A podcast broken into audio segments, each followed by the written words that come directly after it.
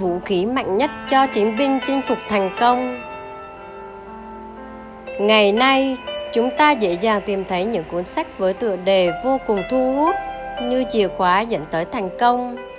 Dường như ai cũng khao khát trở thành người nắm giữ cánh cửa đó vì họ tin rằng thành công đồng nghĩa với việc có thể hưởng thụ một cuộc sống như ý.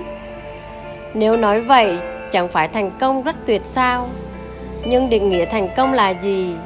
Và tôi phải làm thế nào để thành công? Hôm nay, mình sẽ bật mí cho các bạn vũ khí mạnh nhất để thành công nhé. Bạn làm chủ cuộc đời mình hay ngược lại? Chúng ta thường nhắc đến hai từ số phận để nói về những việc xảy ra trong cuộc đời mình. Bạn không thể thay đổi những điều vô thường, nhưng lựa chọn cho tương lai phải vẫn trong tay bạn hay sao?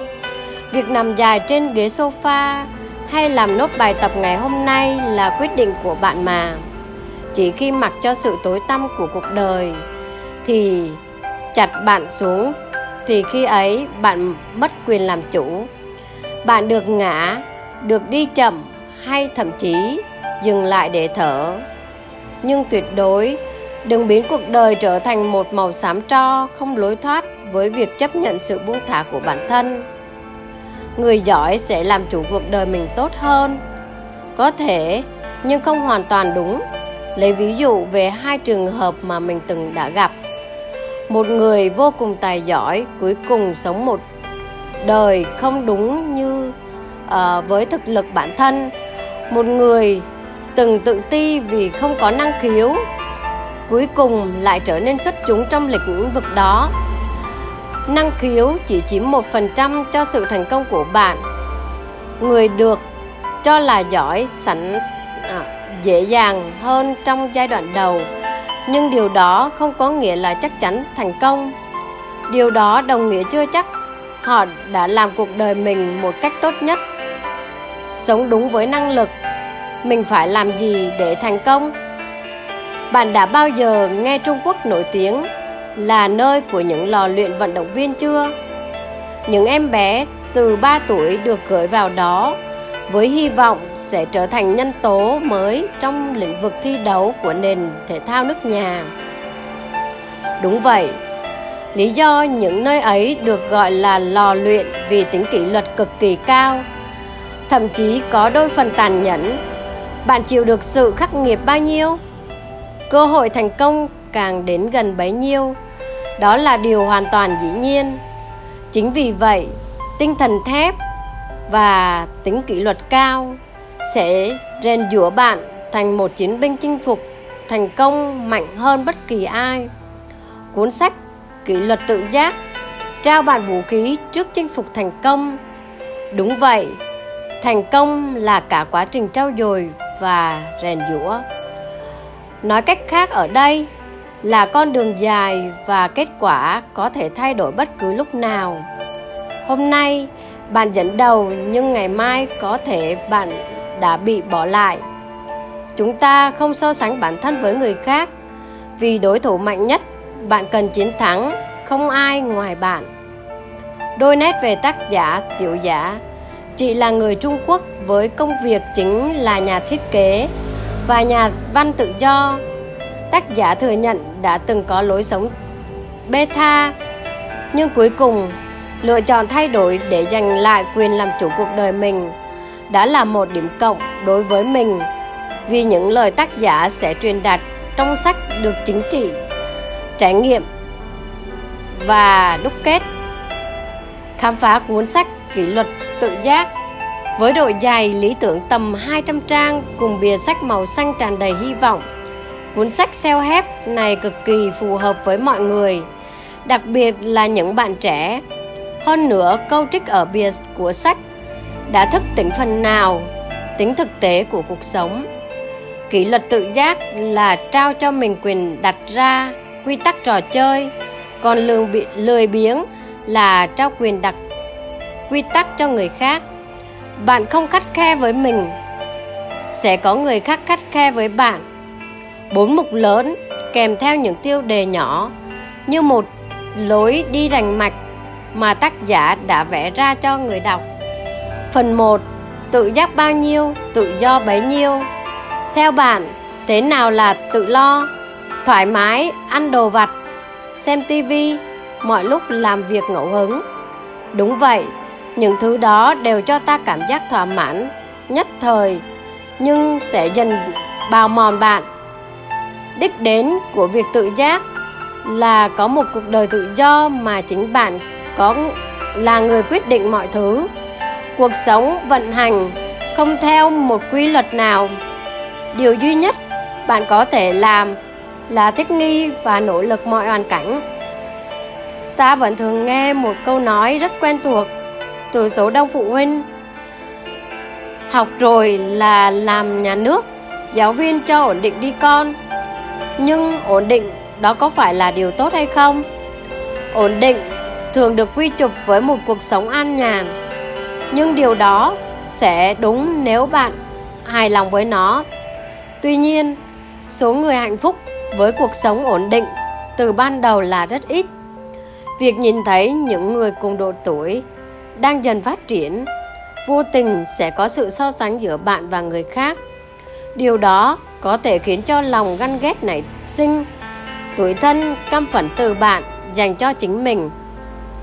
Nhận định về tiểu giả, tác giả đưa ra những bức tranh rạng rỡ để minh chứng về sự thành công và tính tự giác mang lại đừng lấy lý do yêu bản thân để biểu lộ cho việc nuông chiều, thỏa mãn với cách sống tự do cẩu thả. Bạn thấy giấc mơ khi ngủ, nhưng không tài nào chạm đến nếu bạn không tự mình thực hiện. Tuy nhiên, chị tiểu giả đã ưu tiên trước hết bạn phải hiểu mình, muốn gì trước khi bắt đầu chinh phục nó. Mình từng nghe những người bạn chia sẻ họ học hành ngành này, ngành kia vì được khuyên như vậy tâm ý từ những lời khuyên là điều không thể phủ nhận. Nhưng khi suy nghĩ cùng uh, cho cùng thành công hay thất bại chỉ mình bạn gánh chịu hiểu mình là ai biết mình cần gì thì mới có thể vững bước trên con đường bạn đi. Hãy cứ mơ và dốc hết sức mình vì ước mơ của bạn. Phần 2 khó khăn trong quá trình rèn luyện kỷ luật tự giác. Phía sau hào quang luôn là sự nỗ lực thầm lặng. Đã từng là một ở độ tuổi như mình nên chị tiểu giả hiểu được cái tham vọng, muốn và muốn của tuổi trẻ tràn trề thế nào. Có ước mơ, có mục đích là điều đáng trân trọng, nhưng đôi lúc ta hãy tự hỏi mình có cần nhiều đến thế không? Vật chất hư vinh sẽ chẳng bao giờ đủ với những ai không biết điểm dừng. Đừng vì người khác nói với bạn định nghĩa thành công của họ mà chẳng uh, cho ra rằng bản thân phải giống vậy để được công nhận. Kỷ luật chính mình với những ham muốn tiêu cực lẫn tích cực sẽ giúp bạn tránh khỏi sự kiệt sức khi mãi chạy đua mà chẳng dám nghỉ ngơi việc ôm đồm quá nhiều, chôn vùi bản thân trong sự mệt mỏi sẽ chỉ tổn hại và đến bạn. Và giấc mơ ngày càng xa vời sẽ có vô vàn cạm bẫy, lay động ý chí của bạn. Từ chuyện tình cảm hay đối diện với khó khăn, mong bạn giữ vững niềm tin, rèn giũa chính mình. Phần 3 những việc cần làm để có cuộc sống tự do. Đến với phần này tác giả đã đưa ra những gợi ý, cũng như nhấn mạnh từng thói quen mỗi ngày để tạo nên bạn của ngày mai. Trân trọng từng giây, từng phút vì thời gian không bao giờ phản bội bạn. Mọi điều bạn cống hiến ắt sẽ đạt được kết quả thành quả xứng đáng. Đối với công việc, hãy khắt khe với mình, hoặc người khác sẽ khắt khe với bạn. Lập kế hoạch cho cuộc đời, càng cụ thể càng tốt tránh xa những cám dỗ hư ảo để tâm hồn được tự do, dũng cảm với mọi quyết định, ước mơ của mình. Thế giới chính là chiếc gương, phải phản chiếu lại thái độ sống của bạn. Lời văn nhẹ nhàng, gãy gọn giúp mình dễ tiếp thu và ghi nhớ những điều cần làm ngay nếu muốn một tương lai rạng rỡ. Phần 4 điều cần duy trì cho cuộc một, cuộc sống một ngày tốt lên như chúng ta đã biết, bất kỳ một việc gì muốn đạt được kết quả cũng cần bỏ công sức, tâm trí vào. Tuy nhiên, hãy phân biệt rạch ròi chuyện nào quan trọng hơn. Ví dụ, nhân viên thay vì nỗ lực làm việc thì cô lại dành 3 tiếng mỗi ngày trong ca để làm, để trang điểm, sau đó bị quản lý cho thôi việc. Vậy, cô ấy đã nỗ lực để trở nên xinh đẹp thì có là gì sai? Cô ấy sai vì không xác định được sức lực, tâm trí, nên ưu tiên vào đâu? Một người xinh đẹp vô cùng thu hút, nhưng một người thú vị sẽ giữ cho chúng ta ở lại. Khí chất xuất phát từ kiến thức và tư tưởng, hãy tô điểm cho tâm hồn cũng xinh đẹp như vẻ ngoài của bạn. Cuối cùng, tiểu giả kết thúc tác phẩm qua hành lạc câu nói, đồng cảm với người trẻ kỷ luật là một chặng đường vô cùng khó đi. Trái ngọt cũng chẳng dễ tìm. Thế nhưng, chỉ cần một, cố thêm một chút chịu đựng, một chút thì cũng chẳng bao lâu bạn sẽ nhận được thành quả vô cùng to lớn. Cảm nhận của mình về cuốn sách. Cuốn sách thể hiện trọn vẹn ước muốn của tác giả. Đề sướng lối sống tích cực chủ động đối mặt và giải quyết khó khăn trong cuộc sống. Tiểu giả thể hiện vẹn ước của mình. Từ ngôn ngữ diễn đạt đến cách trình bày đều được chị tiểu giả chú trọng. Những câu chốt được tô đậm và sau mỗi mục nhỏ đều có một bản tóm tắt với kiểu chữ viết tay. Nội dung không những xoay quanh về việc đưa ra luận điểm, chứng minh lợi ích của tính tự giác các hành động cụ thể mà còn chứa đựng cả tâm tình của nhà văn. Chỉ muốn chúng ta nỗ lực cho mọi ước mơ, rèn luyện bản thân, sống một đời ý nghĩa. Có một câu, tuy không liên quan mấy về kỷ luật tính tự giác, nhưng mình lại vô cùng thích.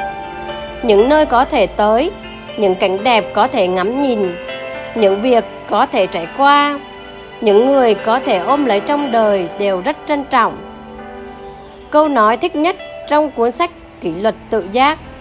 Chúng ta khao khát những điều tốt đẹp hơn, nhưng xin đừng quên những điều cũ, kỹ thuở ban đầu.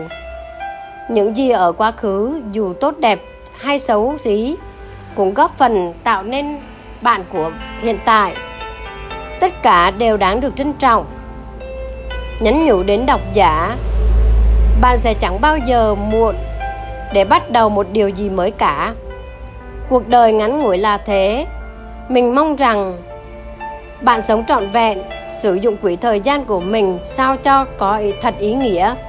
Mình tin chắc sẽ không ít lần chúng ta bị mỏi mệt, khắc nghiệt, vùi dập. Nhưng không sao cả, bởi vì là một chiến binh, dũng khí mạnh nhất là tính kỷ luật bên trong bạn. Chúng mình cùng cố gắng nhé.